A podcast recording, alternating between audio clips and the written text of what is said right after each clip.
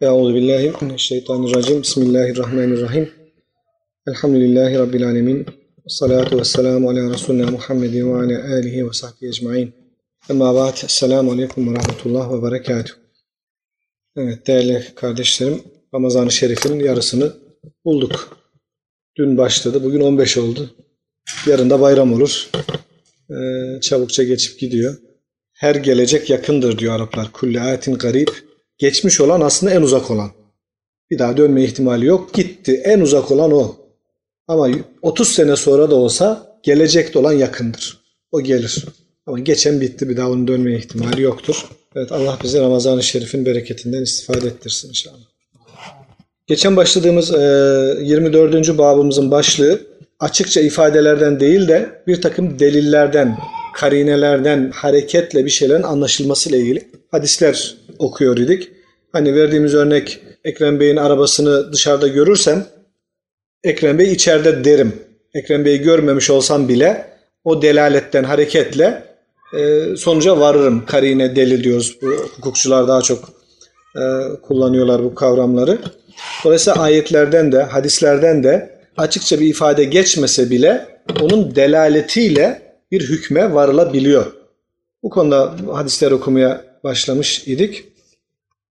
Geçen okuduğumuz, o bapta okuduğumuz hadis, e, üç çeşit at vardır ki sahipler için değişik değer ifade ederler. İşte atın birisi sahibine ecir kazandırır, bütünüyle ecir kazandırır. Ötekisi sahibini e, yüz suyu dökmekten, insanlara el açmaktan korur.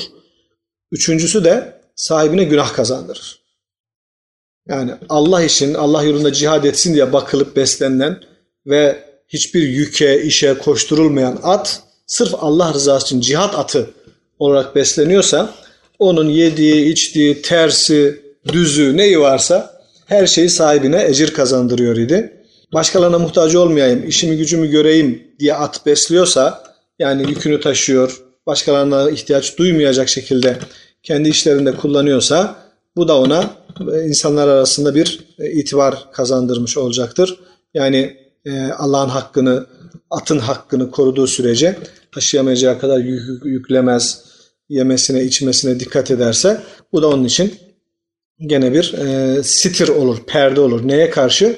İnsanlara yüz suyu dökmeye karşı bir perde olmuş olur. Üçüncüsü de riya ve gösteriş için saklanan, şey beslenen attır. Ata bak be, cins at, şöyle falan filan desinler diye bakılıyorsa o da sahibine günah kazandırmaktan başka bir şey yaramaz. Yarış Yarış atları e, günümüzdeki şey açıdan baktığımızda yarış atlarının cihatla bir alakası yoktur. Övünç meselesi. İşte övünç meselesi dolayısıyla yarış atı sahibi olmak üçüncü sınıfa girer diye ben düşünüyorum. Daha önce de bu hadisleri geçerken konuşmuştuk mesela. Yarış atı bakmak, yarış atı beslemek e, sahibine günah kazandıran bir şeydir. Kendi atınız var da yarışa sokarsanız ayrı bir şey. Yani Hazreti Peygamber de deve yarışı yaptırmış mesela. Kendi devesiyle yarışa katılmış. Ama bu mevcut develer arasında bir yapılan bir yarış olmuştur. Yoksa özellikle yarış için beslenen bir, bir şey olmaz herhalde yani. O sadece lükse girer, sefahate girer diye düşünmek lazım. O oynayanlar açısından kumar zaten. Mesela günümüzde araba olarak baktığın, bakarsak buna yani bir insanın mesela milyon dolarlık spor araba almış olması üçüncü sınıf at demektir. Yani buradaki üçüncü sınıf at demektir. O arabayla cihad edemezsin. 3-5 ee, tane Müslümanı taşıyıp bir yere götüremezsin. Yani ne işe yarar o araba? Sadece işte hava atmak için kullanılır. O da israftır, günahtır yani. Şimdi kaldığımız yerden yeni hadisler okuyacak olursak قال المصنف إمام الإمام البخاري رحمه الله حدثنا يحيى قال حدثنا ابن عيينة عن منصور بن صفية عن أمه عن عائشة enne imraten sa'aletin nebiyye sallallahu aleyhi ve sellem. Hazreti Ayşe annemizden rivayete göre bir kadın peygamberimize bir soru sordu. Burada bitti bu hadis. Hangi soruyu sordu, ne konuştular aralarında? Sonraki hadis, uzun olan hadis onu anlatacak. Dolayısıyla ona devam etmiş olayım ben. قال البخاري حدثنا محمد هو ابن عقبة قال حدثنا الفضيل ابن سليمان النميري قال حدثنا منصور بن عبد الرحمن بن شيبة قال حدثتني أمي عن عائشة رضي الله عنها enne imraten sa'aletin nebiyye sallallahu aleyhi ve sellem. Bakın buraya kadar az önce okuduğumuz metnin aynısı gelmiş oldu. Bir kadın Peygamber Efendimiz'e sordu. Ne sordu? Anil haydı. Hayızdan, adet görme meselesiyle alakalı bir soru sordu. Keyfet nagtesilu minhu. Biz bundan nasıl temizleneceğiz? sormuş. Hayızı bittikten sonra son temizliğimizi nasıl yapacağız diye sormuş. Bu soran kadının isminin Esma binti Şekel diye kaynaklar rivayet ediyorlar. Esma isminde bir hanım sahabiymiş. Peygamberimize geliyor ve son derece özel sayılacak bir konuyu soruyor. Hayızımız bittiğinde nasıl temizlenmiş olacağız diye sordu. Yani Hazreti Peygamber erkek birisi olarak hani bu işin yöntemini falan nasıl e, söyleyecek? E, ona bakalım. Gale Peygamber Efendimiz de buyurdular ki te'hudine fursaten mumesseketen fetevaddayne bihi fetevaddayine biha bir parça pamuk alırsın ve onunla temizlenirsin buyurdu. Bu mümesseke kelimesi imsak tutmak demek. Elinde tuttuğun bir parça pamuk alırsın ve onu kullanarak temizlenirsin anlamına geldiği gibi miske batırılmış, güzel kokuya batırılmış e, bir parça pamukla temizlenirsin şeklinde de anlaşılmış. Miskli pamuk, kokulu pamuk şeklinde de anlaşılmış. Bir parça alırsın ve onunla temizlenirsin dedi Peygamberimiz. Bu kadar. Galet kadın dedi ki Keyfe etavaddavu biha ya Resulallah. Ben onu kullanarak nasıl temizleneceğim ya Resulallah? Kale Nebiyyü sallallahu aleyhi ve sellem tevaddai Hazreti Peygamber temizlen dedi gene. Galet keyfe etavaddavu biha ya Resulallah. Nasıl ya Resulallah? Yani bunu nasıl kullanacağım ben? Ne yapacağım? Kale Nebiyyü sallallahu aleyhi ve sellem tevaddaine biha ya temizlen işte. Yani öyle tercüme edelim artık burayı. Yani temizlen işte. Bu nasıl olacaksa öyle. Sen bilirsin, bilmen lazım. Galet Ayşe, Hazreti Ayşe burada diyor ki fe araftü lezî yuridu Resulullah sallallahu aleyhi ve sellem ben Resulullah'ın neyi kastettiğini anladım. Fe cedebtüha ileyye kadını kendime çektim feallemtüha ve öğrettim. Yani Hazreti Peygamber bir erkek olarak hani o kadar detaya inemeyeceğini ifade etmeye çalışıyor. Bir parça güzel temiz pamuk alırsın. Belki güzel kokulandırılmış da olabilir bu kelimeye göre. Onunla temizlenirsin. Ha bunu nasıl yapacağım ya Resul? Ya ben nereden bileyim? Yap işte. Yani belki biliyordur ama hani söylenecek bir şey değil orada. Temizlen işte. Üçüncü defa nasıl ya Resulallah? Hani ya Subhanallah temizlen işte. Hazreti Ayşe bakıyor ki peygamber daha fazla konuşamayacak. Daha fazla açıklayamayacak. Kadını kendime çektim ve öğrettim diyor. Yani şimdi burada hadisin konumuzla ilgisi bab neydi? Delaletle anlama. Hazreti Ayşe peygamberimizin neyi kastettiğini anlamış oluyor. Bir şey söylemiyor peygamberimiz ama Hazreti Ayşe ondan anladığı için, delaletiyle anladığı için kadına gereken eğitimi vermiş oluyor. Yani bu babda okuyacağımız hadislerden aslında Buhari şunu kastetmiş. Karinelerden, delillerden, delaletten hareketle bir sonuca varmanın sünnete bağlanmakla ne alakası var? Biz ne okuyoruz? Sünnete bağlı kalmak, ihtisam, sünnete sıkı sıkıya sarılmak konusunu okuyoruz. Bir meselenin delillerinden hareketle sonuca ulaşmanın ihtisamla, sünnete bağlılıkla ne alakası var? Demiş oluyor ki İmam Buhari, Allahu Alem, hadislerde bir şey net olarak geçmiyor olabilir. Açıkça cümlede ifade edilmemiş olabilir. Ama o hadis bir şeye delalet ediyorsa o da sünnettir. Ona da bağlanmak lazım. Ona da yapışmak lazım. Nasıl ki Hazreti Peygamber burada kadına söz olarak temizlenme biçimini tarif etmedi. Ama onun delaletinden anladı Hazreti Ayşe ve gereğini yaptı.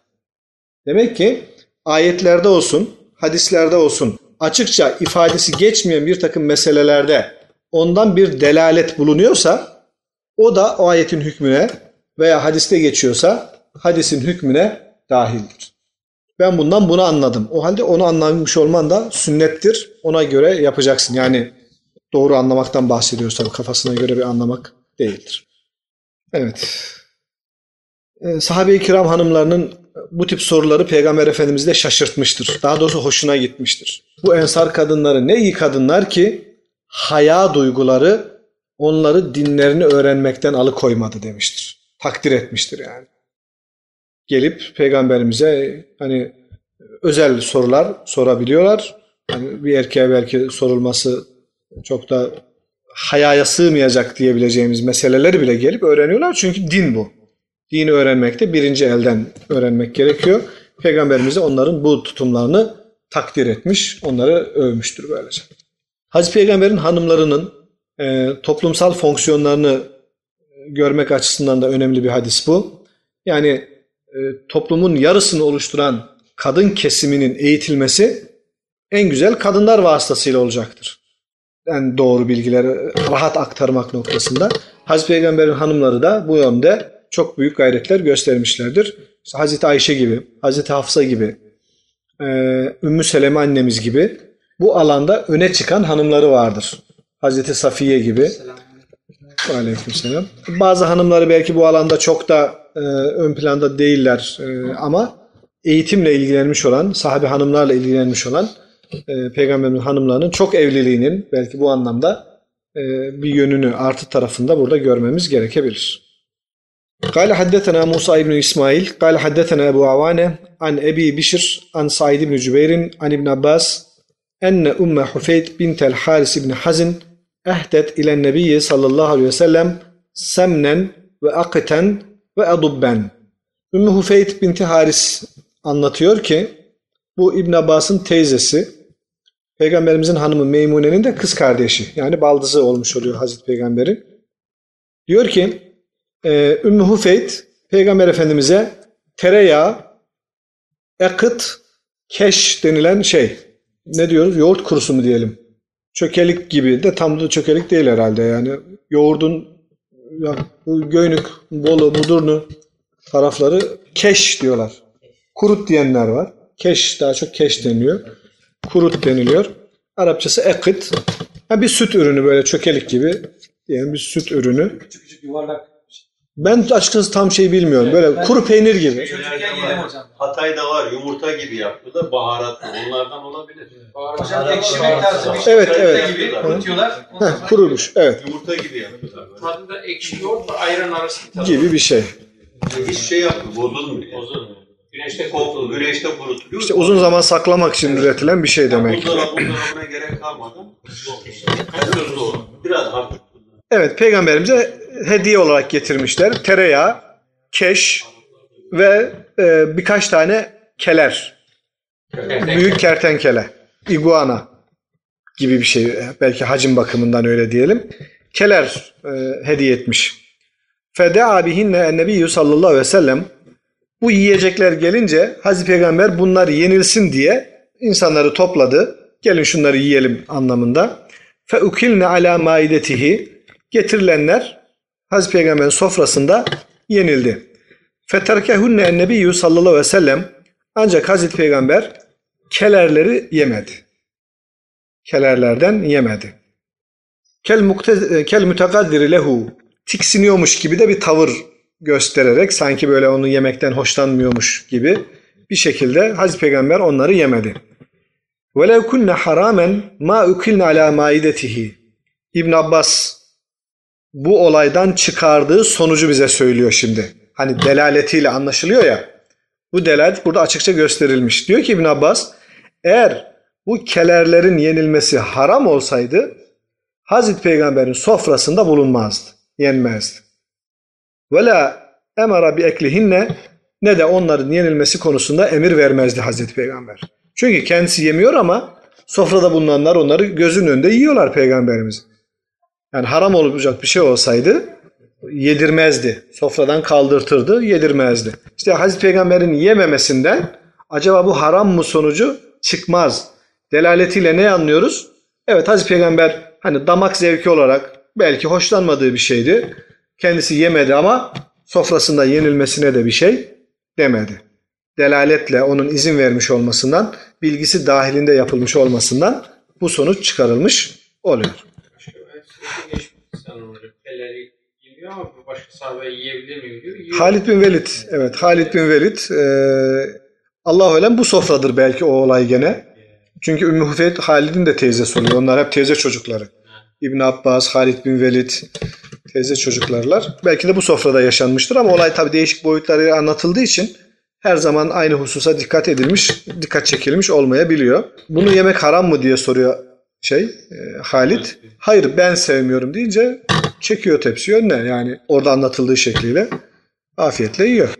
Yani tabii biz dış görünüşü bakımından şimdi bakıyoruz e, hoş gelmiyordur belki bize ama hani kızartılıp gelse nasıl olur bilmiyoruz yani. Ya kızartılmış önümüze.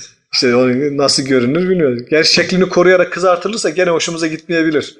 Evet. قال حدثنا أحمد بن صالح قال حدثنا ابن وهب قال أخبرني يونس عن ابن شهاب قال أخبرني عطاء بن أبي رباح عن جابر بن عبد الله قال قال النبي صلى الله عليه وسلم Cabir bin Abdullah Ensari sahabi diyor ki Efendimiz şöyle buyurdular. Men ekele thumen ev basalen fel ya'tezilna ev liya'tezil mescidena vel yakut fi beytihi. Kim sarımsak veya sarımsak ikisi de doğruymuş imla kılavuzuna göre. Sarımsak veya soğan yiyen bir kimse bizden uzak dursun veya mescidimizden uzak dursun buyurdu Hazreti Peygamber. Soğan sarımsak yiyen kimse bizden veya bizim mescidimizden uzak dursun buyurdur. Vel yakut fi beytihi evinde otursun. Hani mescide gelmesin de başka yere de gitmesin. Evinde otursun. Hani mescide gitmedi kahveye gitti. Toplantıya gitti. Seminere gitti. O da olmasın. Evinde otursun. Bunun sebebi bildiğiniz gibi kokusu sebebiyle. Böyle buyurdu Hazreti Peygamber. Ve innehu utiya bi bedrin bir gün Hazreti Peygamber'e bir tabak sahan getirildi. Kale İbn Vehb hadis ravisi İbn Vehb diyor ki yani tabak. Tabak Arapça. Ee, Bedir demek tabak demektir. Bedir aslında ayın dolunay olduğu bugünkü bu gecelerdeki haline Bedir deniyor. Bildiğiniz gibi. Sahan da yüz yuvarlak olduğu için ona da öyle Bedir denilmiş. Ee, benzetme yapılarak. Onun tabak olduğunu ravi açıklıyor. Fi hadratun min bukul. İçinde yeşil sebzeler var.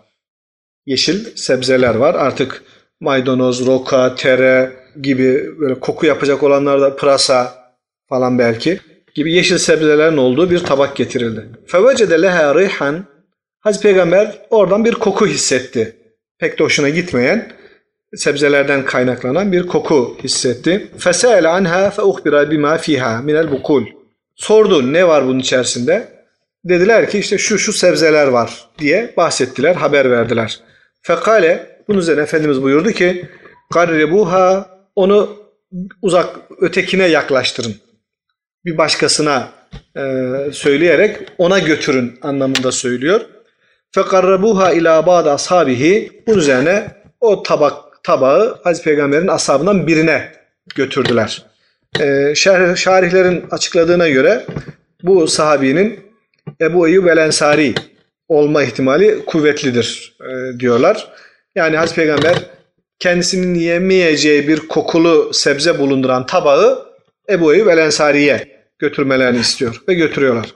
Rahu kerihe ekleha e, Ebu Eyyub el Ensari Hazreti Peygamber'in tabaktan bir şey yemek istemediğini görünce dedi ki e, Hazreti Peygamber yani bakıyor ki Ebu Eyyub de yemiyor.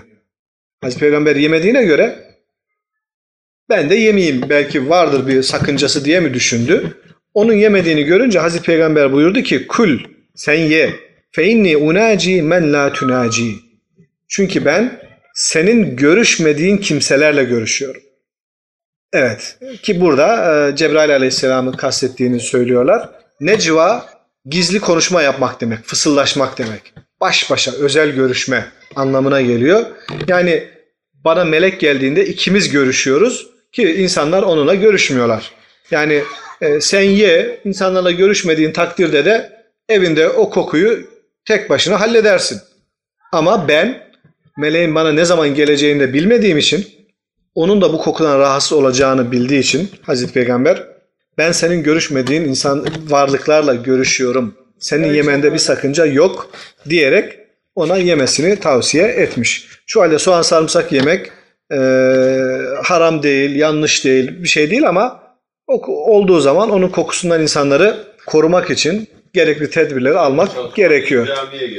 Evet bu Teravih. bakın soğanla soğan, sarımsak bunlar S harfiyle başlıyor.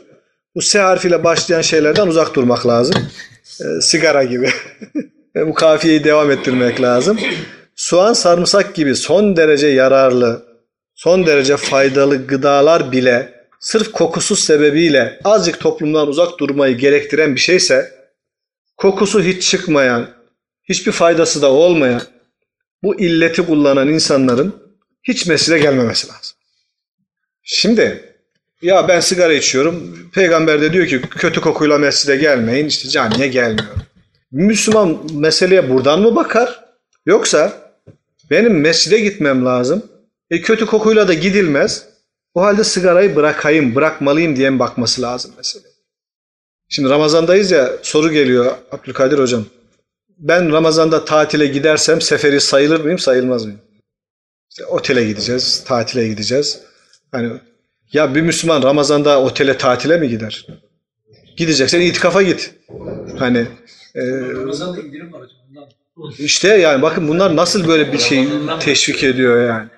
Şimdi bir Müslüman hassasiyeti gereği yani kendini ibadet ayırması lazımken ben diyor yola çıkarsam seferi olur oruç tutmayabilir miyim diye onun sorusunu soruyor. yani. Dolayısıyla e, hani sigarayı bırakmak adına bir teşvik olması gerekirken bu hadisler öbür türlü ya ben işte sigaradan dolayı çok kokuyor cemaati rahatsız etmemek için camiye gitmiyorum. Tabii kesinlikle. Ali Yavaş geçen hafta. Evet bizim en büyük problemimiz işte bunlar olmuş oluyor. Burada da mesela gene delaletle anlaşılması meselesi bakımından Ebu Eyyub el-Ensari peygamberimizin yememesinden bir delil çıkarıyor kendince. Peygamber yemiyorsa vardır bunda bir şey. Benim de yememem lazım diyor kendince ama Hazreti Peygamber orada hemen durumu tavsiye etmiş oluyor. Meleklerin e, de kötü kokudan rahatsız olduğu anlaşılıyor e, bu rivayete göre. Tabi bu durum sadece Cebrail aleyhisselama özgü bir şey midir? Vahiy meleği olması hasebiyle. Yoksa bütün melekler bu anlamda rahatsız olurlar mı? Eğer bütün melekler rahatsız oluyorsa her insanın etrafında e, meleklerimiz var çok şükür sağımızda solumuzda falan. O zaman hani hiç mi soğan sarımsak yememek lazım onları rahatsız etmemek için? Demek ki öyle olmadığı anlaşılıyor. Yani e, sen ye deyince Ebu Eyyub el-Ensari melekleri yok mu?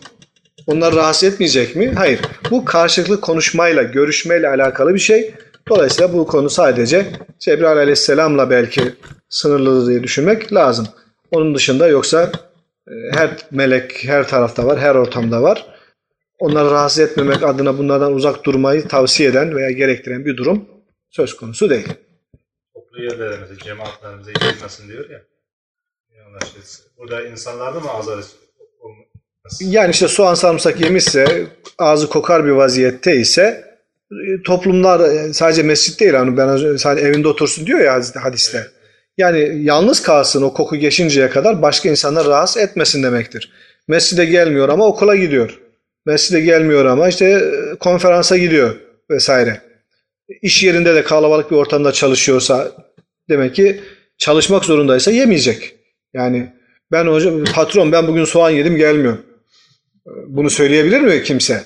Söyleyemez. O halde demek ki yemeyecek demektir. Kalabalık ortamlara girildiği yerlerde e, yahut bunu giderici şeyler var mı doktorlar? Yani soğan sarımsak karanfil dışında böyle soğan sarımsak yedikten sonra bir spreyle e, normale döner mi mesela?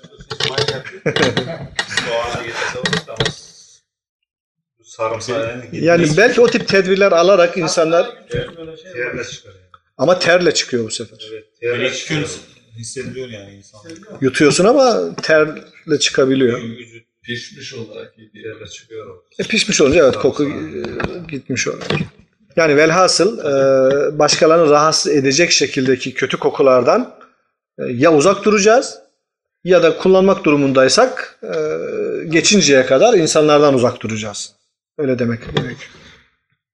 Evet, e, teknik bir şey var. Bedir yerine Gıdır kelimesinin geçtiği e, şeyden bahsediyor rivayetin devamında. Gıdır tencere demek, çömlek.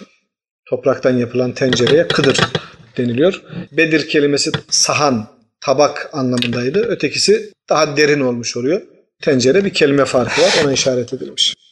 قال حدثني عبيد الله بن سعد بن إبراهيم قال حدثنا أبي وعمي قال حدثنا أبي عن أبيه قال أخبرني محمد بن جبير أن أباه جبير بن مطعم قال أخبره أن امرأة من الأنصار etet Resulullah sallallahu aleyhi ve sellem fekellemethu fi şeyin. Ee, Cübeyr İbni Mut'im'in anlattığına göre sahabeden bir kadın, ensardan bir kadın Hazreti Peygamber'le geldi ve bir meselesi hakkında Hazreti Peygamber'le konuştu. Fe'emeraha bi emrin. Hazreti Peygamber de ona bir şeyler emretti. Konusuyla alakalı, sorduğu soruyla alakalı yapması gerekenler konusunda bir takım emirler söyledi. Fekalet kadın dedi ki Eraite ya Resulallah innem ecitke ya Resulallah tekrar geldiğimde ben ya sizi bulamazsam demek Medine dışından gelen bir kadın tekrar bu konuyla ilgili biriyle görüşmem gerektiğinde geldiğimde ya sizi bulamazsam dedi. Kale Efendimiz de buyurdu ki inlem tecidini fe'tini Ebu Bekir. Eğer beni bulamazsan geldiğinde Ebu Bekir'e git. Evet. Şimdi burada e, yani delaletle ne anlaşılmış oluyor?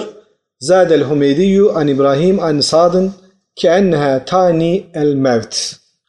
Kadın ya geldiğimde sizi bulamazsam derken Resulullah'ın vefat etmiş olma ihtimalini hesaba katarak soruyor bunu. Yani ben geldiğimde siz vefat etmiş olursanız kime gideceğim deyince e, Hazreti Peygamber Ebu Bekir'e git diye söylemiş oldu. Şimdi kadın Hazreti Peygamber'in belki rahatsızlığı döneminde olduğuna dair bilgiler de var. Bu görüşmenin olduğu. Hani rahatsız, ölebilir, vefat etmiş olabilir. Belki uzun zaman sonra gelecek. Dolayısıyla geldiğimde sizi bulamazsam diye delalet çıkarmış oluyor Hazreti Peygamber'in hastalığından, şuradan buradan onun vefat etme ihtimalini hesaba katıyor. Hazreti Peygamber de eğer böyle bir şey olursa Ebu Bekir'e gidersin diyerek hani şarihlerin dediğine göre aslında bu rivayet de benden sonra gelecek olan Ebu Bekir'dir noktasında yorumlanmıştır. Yani Hazreti Peygamber işaret ediyor aslında bir takım vesilelerle benim makamıma gelecek olan ve bu meselede kendisiyle yetkili olarak görüşeceğin kişi Ebu Bekir'dir diye sanki net bir işarette de bulunmuş oluyor. Babu kavli Nebi sallallahu aleyhi ve sellem yeni bir bab 25. babımız. Hazreti Peygamber'in şu sözü hakkındadır. La teselu ehlel kitabi an şeyin. Ehli kitaba hiçbir şey sormayın. Sözü hakkındadır. Tabi buradaki hiçbir şey dini konularda demektir. Ee, yoksa bilimle alakalı, teknikle alakalı, Dünya işleri. dünya işleri alakalı meseleler ayrı bir şeydir. Dininiz konunuza, konusunda dininizi öğrenmek adına ehli kitaba bir şey sormayın hadisi var. Onun hakkındaki bir bab. Ve kal Ebu'l Yaman akbarana Şuayb an Zühriyi kal akbarani Humeyd ibn Abdurrahman kale semi'a Muaviye yuhaddithu rahtan min Kureyş bil Medine. Humeyd ibn Abdurrahman Hazreti Muaviye'yi bir hac sırasında e, geldiği zaman Medine'de bir gruba konuşma yaparken dinlemiş ki Kureyş'ten olan bir gruba şöyle diyormuş Hazreti Muaviye. Ve zekera Kabe el Ahbar. E, Hazreti Muaviye Kabul Ahbar diye tanınan Yahudi alimi iken Müslüman olan e, birisinden bahsetmiş. Fekale diyor ki İn kâne min astaqı haulâil muhaddisîn ellezîne yuhaddithûne an ahlil kitab bu Kabul Ahbar ehli kitaptan bilgin aktaran, hadis rivayet eden, hadis derken söz rivayet eden insanlar içerisinde en doğru sözlü ol, olmakla birlikte Kabul Ahbar ehli kitaptan bilgi nakleden insanların en doğru sözlüsü olmakla birlikte ve in kunna ma derke lenebulu aleyhil kezib biz yine de onun söyledikleri arasında bile yanlış olan şeyler bulurduk. En doğru konuşan Kabul Ahbar onun bile söyledikleri arasında şimdi burada kezip kelimesi geçmiş. Yalan demek aslında. Ancak şarihler buradaki yalanın hata anlamında olduğunu söylüyor. Yani Kabul Ahbar bilerek yalan olduğunu bildiği bir şey rivayet etmiş değildir anlamına geliyor. Evet ehli kitap böyle diyorlar, Hristiyanlar da böyle, Yahudiler de böyle falan ama e, Kabul Ahbar bunları naklederken bunların içerisinde bile bazı böyle doğru kabul edilmeyecek, yanlış olduğu belli olan şeyler bulurduk. Yani Kabul Ahbar bunları ayıklayarak, seçerek söylemezdi. Onların arasında böyle e, yanlış olduğu görünen bilgiler de bulunurdu diyor. Dolayısıyla en doğrusu Kabul Ahbar'da bile bunlar olduğuna göre ötekilerden, Yahudilerden, Hristiyanlardan bu noktada bir şey öğrenmeye kalkmayın, dikkatli olun diye Hz. Muaviye de meseleye dikkat çekmiş oluyor. قال حدثني محمد بن بشار قال حدثنا عثمان بن عمر قال أخبرنا علي بن المبارك عن يحيى بن أبي كثير عن أبي سلمة عن أبي هريرة قال كان أهل الكتاب يقرؤون التوراة بالإبرانية ويفسرونها بالعربية لأهل الإسلام Ebu Hureyre diyor ki ehli kitap olan insanlar yani burada özellikle Yahudiler kastedilmiş oluyor. Tevrat'ı İbranice okuyorlar ve Müslümanlara Arapça tefsir ediyorlardı. Kendileri orijinal dilinde İbranice Tevrat'ı okuyorlar. Sonra da Tevrat'ta bu ayette şu geçiyor, şunu demek istiyor, şunu anlatıyor diye Müslümanlara Arapça olarak tefsir ediyor idiler. Fekale Resulullah sallallahu aleyhi ve sellem bu olay üzerine Hazreti Peygamber buyurdu ki La tusaddiku ehlel kitab ve la tukezzibuhum Ehl-i kitabın size böyle yaptığı konuşmalara karşı ne onları tasdik edin ne de yalanlayın. Velakin kulu e, ve kulu deyin ki amennâ billahi ve ma unzile ileyna ve ma unzile ileykum. Sadece şu kadarını söyleyin. Ayet-i kerimeden iktibasla diyor ki biz Allah'a, Allah'ın bize indirdiklerine ve size indirilenlere iman ettik. Yani Tevrat size indirildi mi? Allah'ın indirdiği Tevrat'a iman ettik. Ama şimdi sizin söylediklerinizi ne yalanlarız ne de tasdik ederiz. Doğru mu yalan mı bilmiyorum. Ama Allah size Tevrat indirdi mi? Amenna. Biz ona iman ettik deyin orada kalın diyerek onların söylediklerini ya Tevrat'tan anlatıyor. Bak Tevrat Allah'ın gönderdiği bir kitaptır. Dolayısıyla bu da doğrudur demeyin. Çünkü Tevrat'ın tahrif edildiğini yine Kur'an söylüyor. Alimler Tevrat'ın ayetlerini değiştiriyorlar ve bu Allah katındandır diyerek insanlara yutturmaya çalışıyorlar.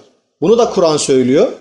O halde mevcut Tevrat'ta neresi gerçekten indirilen Tevrat ayetidir? Neresi insanların değiştirdikleri, tahrif ettikleri kısımlardır?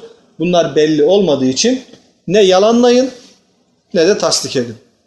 Yalanlarsanız belki de Allah'ın bir ayetini yalanlamış olursunuz. Tevrat'taki gerçek, hakiki bir ayeti yalanlamış olabilirsiniz. Tasdik edersiniz, adamın kendi uydurduğu ayeti tasdik etmiş olursun. Her ikisi de riskli olmuş oluyor. Evet, dolayısıyla ehli kitapla olan bilgi alışverişimize karşı dini konularda son derece dikkatli olmak gerekiyor. Ayet-i Kerime'de biliyorsunuz Hucurat suresinde ehli kitabı bırakın, Müslümanların fasıklarından bile bilgi almaya karşı dikkatli olmayı öngörür ayet-i kerime. Bir fasık size bir haber getirdiğinde onu doğrulamadan gerekeni, gerekeni yapmayın diyor mesela yani. Sonra farkında olmadan bir Müslümana bir kavme sataşırsınız da pişman olursunuz. Fasık kim? Fasık Müslüman olduğu halde Müslümanca yaşamayan adam demektir. Müslümanım diyen ama Müslümanca olmayan adam demektir. Şimdi e, televizyonlara falan baktığımızda, gazetelere baktığımızda neredeyse tamamının fasık haber bültenleri olduğunu görebiliriz yani. Adam haber yapıyor, haberi yorumlarken bile sonradan öğreniyorsun ki işin aslı öyle değilmiş. Evet bir fotoğraf var, bir olay yaşanmış, yerde biri yatıyor ama nasıl haber çıkıyor? İşte sabah namazına giderken sarhoşu dövdüler. Değil mi? Şimdi yerde yatan bir adam var, dayak yemiş, tamam olay doğru. Yorum, fasığın yorumu. İşin üç yüzüne bakıyorsunuz, öyle bir şey yok. Sabah namazına giden Müslümana araba çarpmış orada yatıyor. Mesela. Ama adamlar olayı çarpıtırken hani müftünün keçisi çalınmış ya haber nasıl çıkıyor? Müftü keçi çaldı. Evet bir vaka var. Bir keçi çalınmış. Ama fasık haber verince başka türlü olabiliyor. O yüzden dikkatli olmak lazım.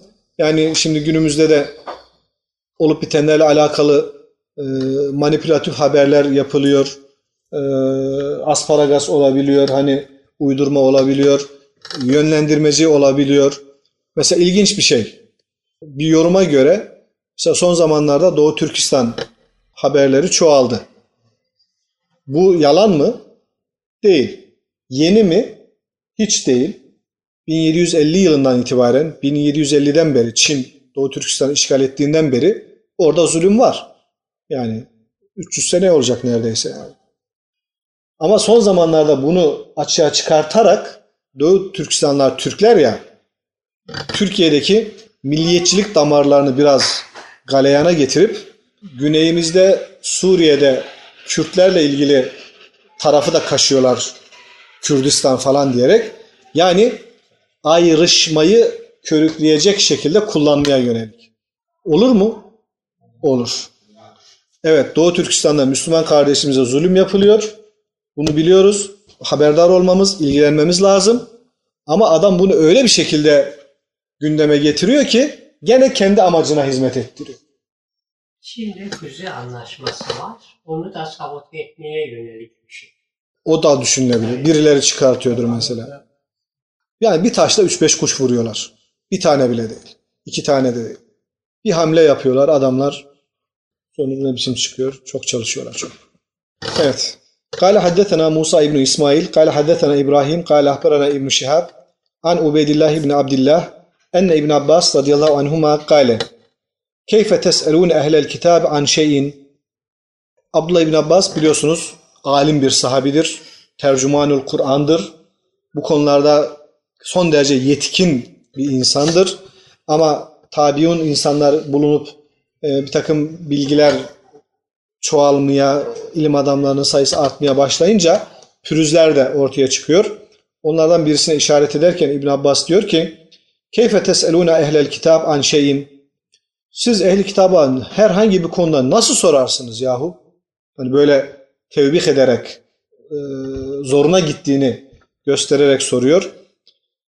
Ve kitabukum ellezî unzile ala Resulillah sallallahu aleyhi ve sellem ahdes takraunehu mahdan lem yeşub lem yüşeb affen. Allah'ın size indirmiş olduğu ve şu anda hala taptaze okumakta olduğunuz kitap daha yeniyken Kur'an Tevrat'a göre çok daha yeni bir kitapken taptaze dururken gider de ehli kitaba nasıl sorarsınız diye söylüyor. Ki lem yüşeb Kur'an-ı Kerim'de de hiçbir şaibe yok. Tevrat'la ilgili bin bir türlü şey dolaşıyor. Kur'an'da söylüyor. Şu, değiştirdiler, bozdular, ettiler, eklediler, çıkardılar falan. Şaibeli bir kitap, şüpheli bir kitap. Elimizdeki Kur'an-ı Kerim tertemiz, taptaze duruyor. Siz gidiyorsunuz böyle bir Tevrat'la ilgili bilgi soruyorsunuz insanlara. Bu nasıl olur diye soruyor. Ve kad haddetekum en ehlel kitab beddelu kitaballahi ve gayyeruhu. Bu Kur'an-ı Kerim size söyledi ki, kitap size söyledi ki, ehli kitap Allah'ın kitabını tebdil ettiler, ayetlerin yerini değiştirdiler ve gayyeruhu tagyir ettiler. Yani bir şey şunu buradan alıp bununla yer değiştirdiğim zaman tebdil olmuş oluyor. Mekan değişikliği. Tebdili mekanda ferahlık vardır. Deki tebdil. Değiştirmek demek. Birini birinin yerine koymak. Tagyir ise bu telefonu alıp camını kırıp harflerini bozup arka kapağını kaldırıp atarak şeklini bozmak demek. İki telefonun yerini değiştirmek tebdil, bir telefonun şeklini, suretini değiştirmek tagyir olmuş oluyor. Dolayısıyla ehli kitap yani Yahudiler Tevrat'a ikisini de yaptılar. Hem ayetlerin, kelimelerin yerlerini değiştirdiler. Yuharrifunel kelime an mevadihi. O kelimenin yerini değiştiriyor veya kelimenin manasını değiştiriyor vesaire. Bir de o ayeti kaldırıyor yerine başka bir şey yazıyor. Bu Allah katındandır diyor. Tagyir etmiş oluyor. Kur'an-ı Kerim size bunların böyle şeyler yaptıklarını da söylediği halde nasıl sorarsınız? Ve ketebu bi eydihimul kitabe ve kalu huve min indillah. Onlar kendi elleriyle bir şeyler yazdılar ve dediler ki bu Allah katındandır. Niye böyle yaptılar? Liyeşteru bihi semenen kalila. Bununla para kazanmak için yani azıcık menfaatler temenen kalila ucuz demektir. Basit paralar için, basit menfaatler için Allah'ın ayetlerini değiştirdiler. Yani basit olmayıp da çok para olursa sanki haklı mı olacak bu şey? O anlamda değil. Yani hani ürküttüğünüz şey nedir? Attığınız taş ürküttüğünüz kurbağaya değse bari. Yani Allah'ın kitabını değiştiriyorsun. Elde ettiğin de semenen halil. Basit bir şey. İnsan bu kadar küçük bir menfaat için eğilir mi ya? Buna değer mi? Hoş hani çok olursa yapılır anlamına gelmiyor. Ama yaptıkları iş işte ucuzca yapılan bir şey. Yani bunu değmezdi bunu ya. Ya ben al, bu kadar parayı Allah'ın kitabını değiştirmem der insan hiç olmazsa. Ona bile meylettiler, ona bile yamuldular ve ucuz ucuz karşılıklar için Allah'ın kitabını değiştirmeyen bu insanlara gider de siz nasıl soru sorarsınız? Ela yenhakum ma ca'akum min el ilmi an meseletihim. Dikkat edin. Size gelen ilim onlara soru sormaktan sizi nehyetmiyor mu? Size Kur'an geldi, peygamber geldi, elimizde sünnet var. Bunlar sizi onlara soru sormaktan nehyetmiyor mu? La vallahi ma ra'ayna minhum raculen yes'eluk yes'elukum anillezî unzile aleykum. Hayır vallahi onlardan tek bir kişinin gelip de size indirilenden soru sorduğunu görmüş değiliz. Ya bir Yahudi gelip de size Kur'an'da ne indirildi, Allah size ne diyor diye soruyor mu? En son kitap olduğu halde bir Yahudi gelip de size soru sormuyor. Siz bir Müslüman olarak işin hakikatine nail olmuş, o şerefe ulaşmış insan olarak girip gidip ehli kitaba soru soruyorsunuz. Değer mi diyor yani, gerekir mi, ne lüzumu var? Diyalog çalışmalarıyla bunu paralelleştirebilir miyiz? Paralelleştirmeyelim. yani ama söz konusu edilecek bir şeydir. Yani diyaloğu tabi savunanlar e, ayet-i kerimeden destek alıyorlar. Gelin ortak bir kelimede buluşalım, tartışalım, konuşalım ayet-i kerimesi vardır. Ama bu hiçbir zaman e, yani e, herkes bulunduğu yerden taviz vererek biz namazımızı bırakalım, siz de içkinizi bırakın, buluşalım. Böyle bir diyalog olmaz. Bu diyalog falan değildir. Dolayısıyla bu tip meselelerde ya bir Müslümanın diyaloğu sadece İslam'ı tebliğ etmek için olur. Gel kardeşim ben sana İslam'ı anlatayım diye olur. Yoksa hele sen de kendi dinini bana anlat bakayım nasılmış, güzelse ben oraya geçeyim diye bir diyalog mantığı olmaz, olmamalıdır. Yani bu İslam'ın son din, tamamlanmış din olduğu tezini baştan kenara almak demektir. Yani eşit seviyede görüşmeler yapılacaksa o zaman ya sen haklıysan ben seninkini kabul ederim demektir. İslam böyle bir diyalog kabul eder mi? Etmemesi lazım. Etmez de yani. Böyle bir Hak geldi, batıl zail oldu diyor mesela. Değil mi? Hak buysa o zaman seninki batıl. Hakla batıl nasıl bu anlamda e, eşit bir düzlemde diyalog yapabilir ki? Bu hadis-i şerifteki olay Resulullah zamanında oluyordu. Yani Bu son anlatılan İbn Abbas'ın anlattığı daha sonra olan bir şey. Resulullah'tan sonraki Ama Hazreti Peygamber zamanında da Hazreti Peygamber az önce okuduğumuz hadis onu söyledi. Yani ehli kitaptan bir takım bilgiler alıyorsunuz. Onları ne yalanlayın ne de tasdik edin diyor. Yani o günlerde de başlamış ehli kitapla ilgili böyle görüşmeler. Tabi insan merak ediyor. Yani Kur'an'da bir takım ayetler var. Tevrat'ta biz böyle dedik diyor. E Müslüman ne yapıyor?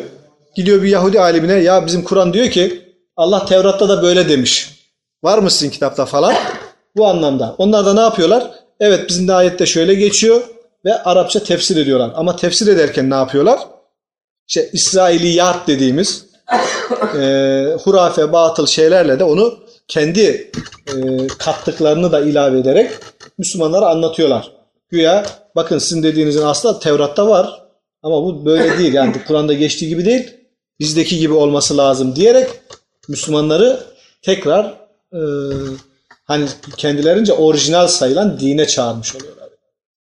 Ama İbn Abbas'ın yaşadığı dönemlerde e, Yahudi ve Hristiyan unsurların İslam toplumuna katılması arttı. Fetihler oldu, Kudüs fethedildi falan. Dolayısıyla Yahudiler daha çok işin içine girince şey arttı. E, tartışma ortamı çoğalmış oldu. İbn Abbas da onlara karşı ya onlar size gelip Kur'an'dan sormuyorlar. Siz ne diye gidip onlara Tevrat'ı soruyorsunuz? Ne gereği var diyerek belki kötü gidişatı birazcık durdurmaya çalışıyor. Evet, günümüzde tabii oryantalist e, çalışmalar var. E, müsteşrikler İslam'la ilgili çalışmalar yapıyorlar. Kur'an'ı inceliyorlar, hadisleri inceliyorlar. Bizim bakmadığımız şeylere bakıyorlar. Ne gibi sonuçlar çıkarıyorlar? Aklınız hayaliniz durur. Yani nereden de çıkardı falan diyesi geliyor insanın ama buluyorlar. Var onlar hakikaten bizim kaynaklarımızda. İyi çalışıyorlar bu alanda ve e, nereden şüphe sokacaklarını da iyi tespit etmiş oluyorlar. E o zaman ehli kitap olan bu insanların dinimizle alakalı söylediklerine karşı nasıl davranmamız gerekiyor? Ne tasdik edin ne de yalanlayın. Belki doğru bir şey tespit etmiştir ama beni ilgilendirmez. Evet bakarım. Ben de yaptığım araştırma sonucunda onun vardığı sonuca ulaşırsam demek ki doğruymuş derim. Kendi yaptığımın sonucuna göre amel ederim. Ama büyük İslam alimi Wellhausen bizim bir hocamız var Ankara İlahiyat'ta. Allah selamet versin. Şu anda en yaşlı hocamız durumunda. Onun bir kitabı var. Yeniden yayınladı şimdi. Daha doğrusu ilk defa yayınladı. Doçentlik çalışmasıydı. Ee, siyasi hadiselerle hadislerin münasebeti diye bir çalışma yapmıştı.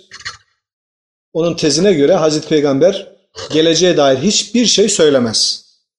Dolayısıyla hadislerde geçen gelecekte şu olacak, çarp, savaş olacak, şu gelecek, şu gidecek diyen hadislerin tamamı uydurmadır. Böyle bir genellemeden hareketle yola çıkıyor. Güya bunun örneklerini de göstermek için Emeviler döneminde yaşanan bir takım siyasi olaylara uygun hadisleri falan saltanat gelecektir diyor 30 sene sonra.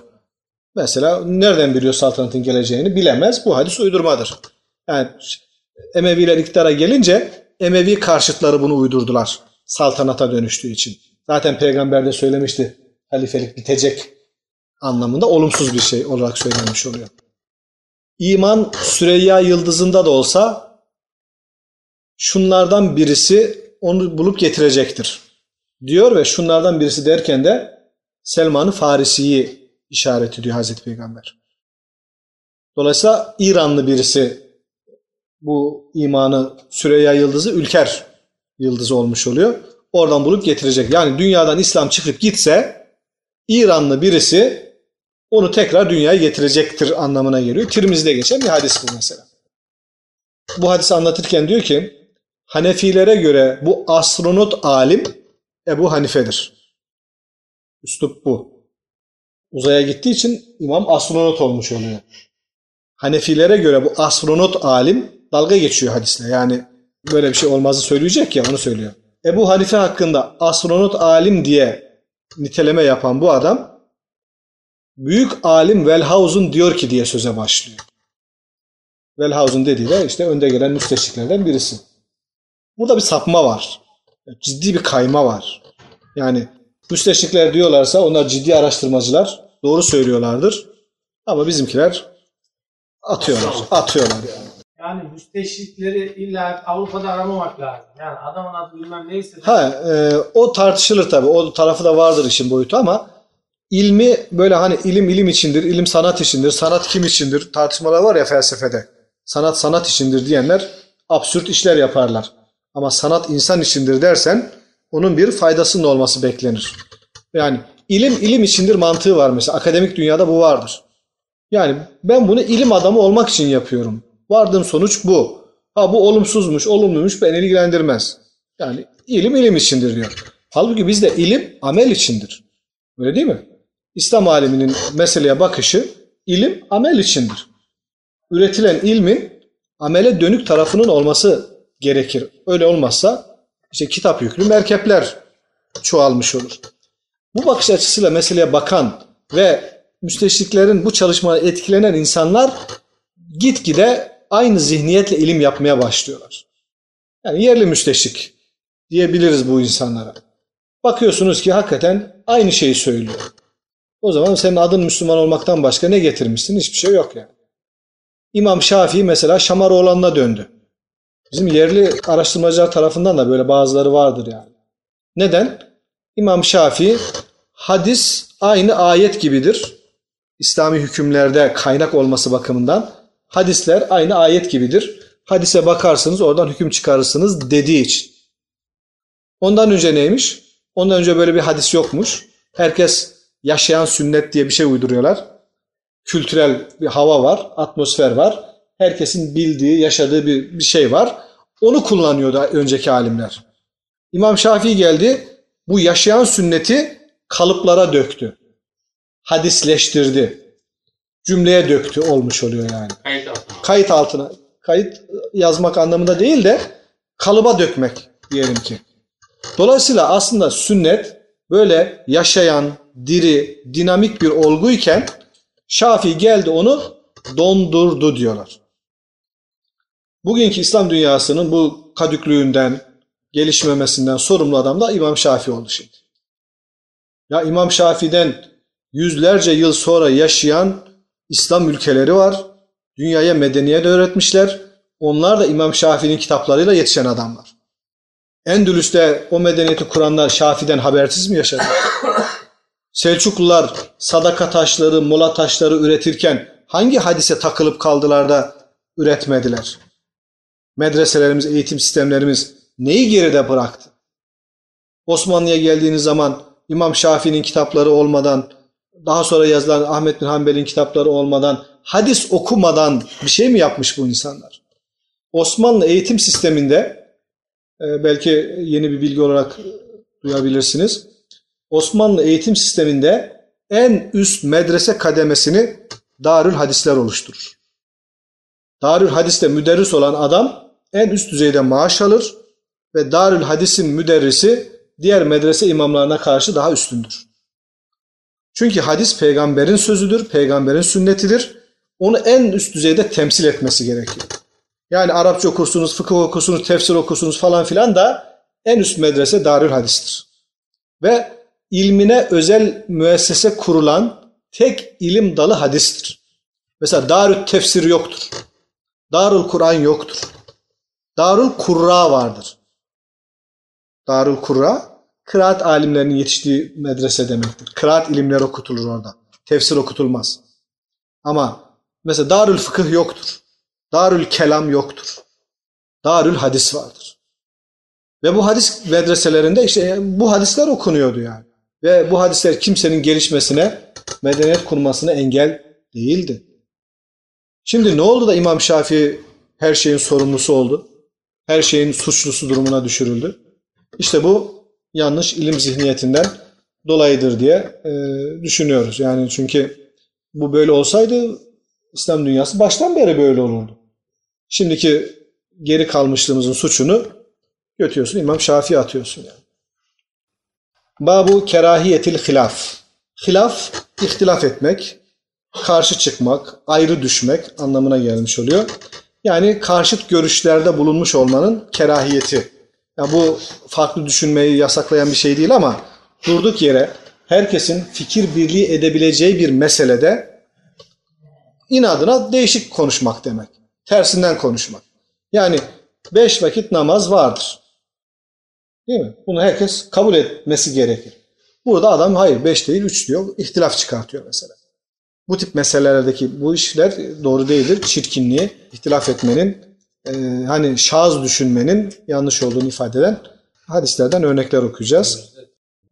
Evet neymiş örneğimiz bakın biraz vakitte daralıyor. Oruçlu için iki sevinç vardır. Lissaimi ferhatani. Birincisi iftar edeceği vakit. İkincisi Allah'a kavuşacağı işte o reyyan kapısından girdiği zamandır. Şimdi bu hadis e, hakikaten aç bir insan yemeği görünce sevinir. Değil mi? Yani dolayısıyla hakiki anlamda anlıyoruz. Acaba aç insanın, oruçlu insanın o sofrayı gördüğü zamanki neydi o? Endorfin miydi mutluluk hormonu? Tabii serotonin. Serotonin, Endorfin. endorfin. Evet. Yani var mı böyle bir araştırma? Acaba oruçlu kimse iftar sofrasını gördüğünde mutluluk hormonu salgısı artıyor mu mesela? O ferhatani, sevinç orada mı ortaya çıkıyor? O mutluluk orada mı ortaya çıkıyor mesela? Yani Hazreti Peygamber o günkü şartlarda oruçlu kimsenin endorfin hormonu artar diye diyemeyeceği için e, bunu o günkü şekilde anlatmış demektir yani. Mesela efendim işte, evet yani o tip şeyler o sevinç anını mesela hissetmiş oluyoruz. Hadiste de doğrudan ona işaret ediliyor mesela. E, bu oruçlu kimsenin oruçluyum, iki kere oruçluyum demiş olmasının da e, farklı bir yorumunu ben Ekrem Hoca'dan dinlemiştim yıllar önce. Bizim hadislerin söylediğini anlattıktan sonra doktorlar da böyle diyorlar diye şerhe katıyorum artık yani. Biri sataşırsa ben oruçluyum desin. Niye? Çünkü oruçlu insan sabırlıdır, kendine hakimdir, nefsini kontrol eder. Ben oruçluyum, ben senin gibi cahil adam değilim der anlamını anlatıyoruz biz. Ama doktor bey demişti ki e, oruçlu olanın kan şekeri düşer, sinirleri yükselir. Bu aslında bana bak ben oruçluyum, elimden bir kaza çıkar demektir. Anlamına da gelemez mi? Pekala gelir. Değil mi? Yani işin o tarafı da düşünmek lazım yani. Evet. قال حدثنا إسحاق قال أخبرنا عبد الرحمن بن مهدي عن سلام بن أبي مطيع عن أبي إمران الجوني عن جندب بن عبد الله البجلي قال قال رسول الله صلى الله عليه وسلم اقرأوا القرآن ما ائتلفت قلوبكم فإذا اختلفتم فقوموا عنه İşte size bu gecenin belki e, aklımızda kalması gereken bir hadisi. Buyuruyor ki Efendimiz, kalpleriniz manalar üzerinde uyuştuğu sürece, mutabık kaldığınız sürece Kur'an okuyun. İhtilafa düştüğünüz zaman Kur'an okumayı bırakın. Evet. Yani Kur'an bile eğer ihtilaf konusu haline geliyorsa önemli olan ittifak etmektir. Toplum bütünlüğünü sağlamaktır. Kur'an ayetleri dahi sizin ayrışmanıza vesile olacak bir noktaya gelmişse oradan kalkın diyor.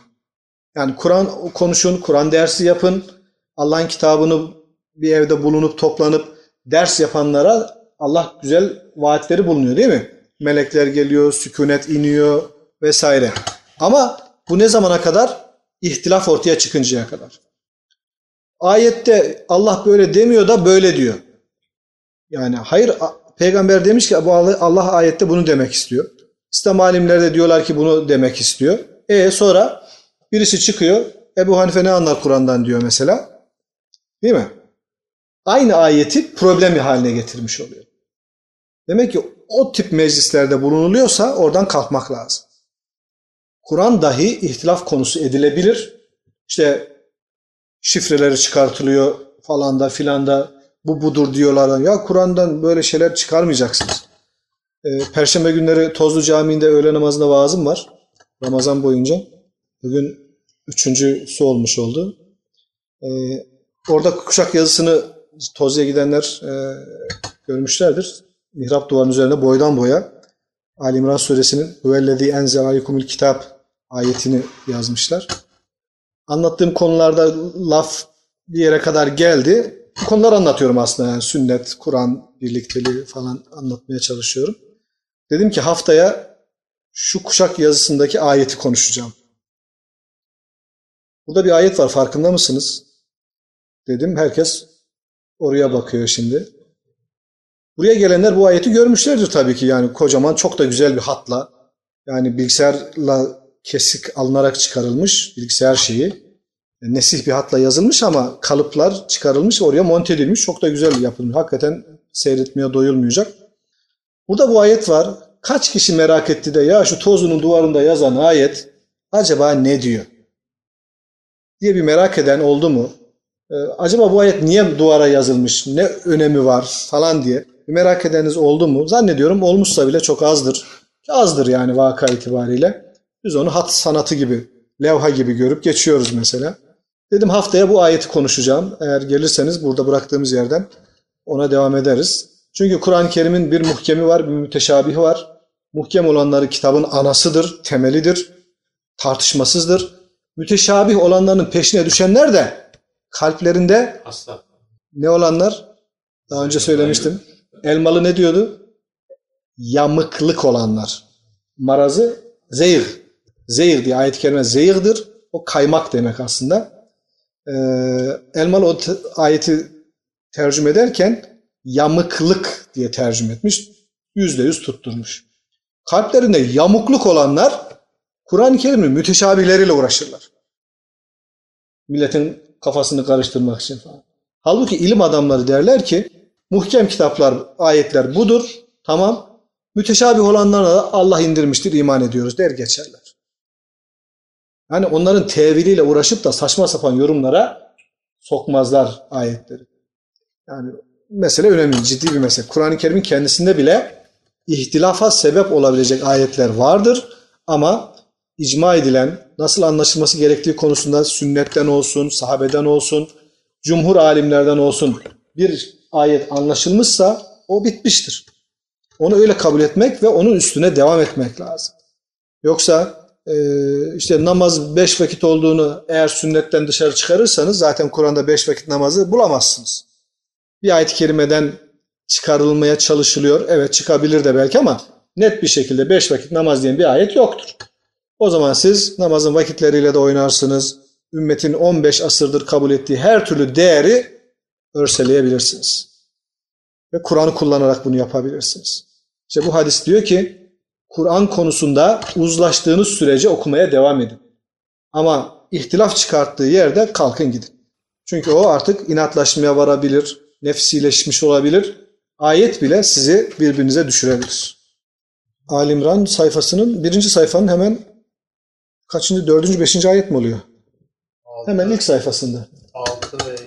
6 ve 7. Yani tam ayet numarasını bilmiyorum ama birinci sayfada hemen sonlardan hemen önce.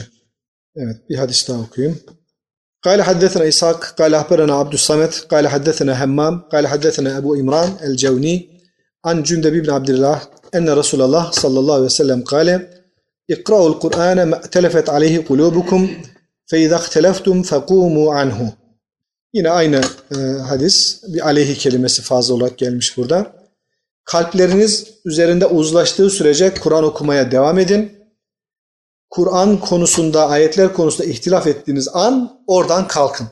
Kur'an okumayı bitirin, Kur'an dersini sonlandırın anlamına alabiliriz. Evet, e, bir diğer hadis var. E, Kırtas hadisi diye bildiğimiz meşhur bir hadis. Belki üzerinde konuşmamız gerekebilir, sorular çıkabilir. Vakit daha az kaldı. Ee, 15 dakika yok. Daha az kaldı. Akşam Evet. burada Dolayısıyla burada e, bırakmış olayım. Önümüzdeki hafta Allah nasip ederse şeyi bitiririz. Ordu camideki şeyi anlatmadım. 7. ayet. Neyi? Uzun mu? Ordu camideki o ayet. Ayet mi? Haftaya anlatacağım dedim ya. Ha, onu. Haftaya Perşembe. Öğleden Onu orada anlatacağım yani. Öğle namazından önce evet. Yarım saat kadar önce başlıyoruz. Haftaya e. Kitabul İtisam'ı e, inşallah bitiririz. Allah nasip ederse. Ve ahiru davvan elhamdülillahi rabbil alemin.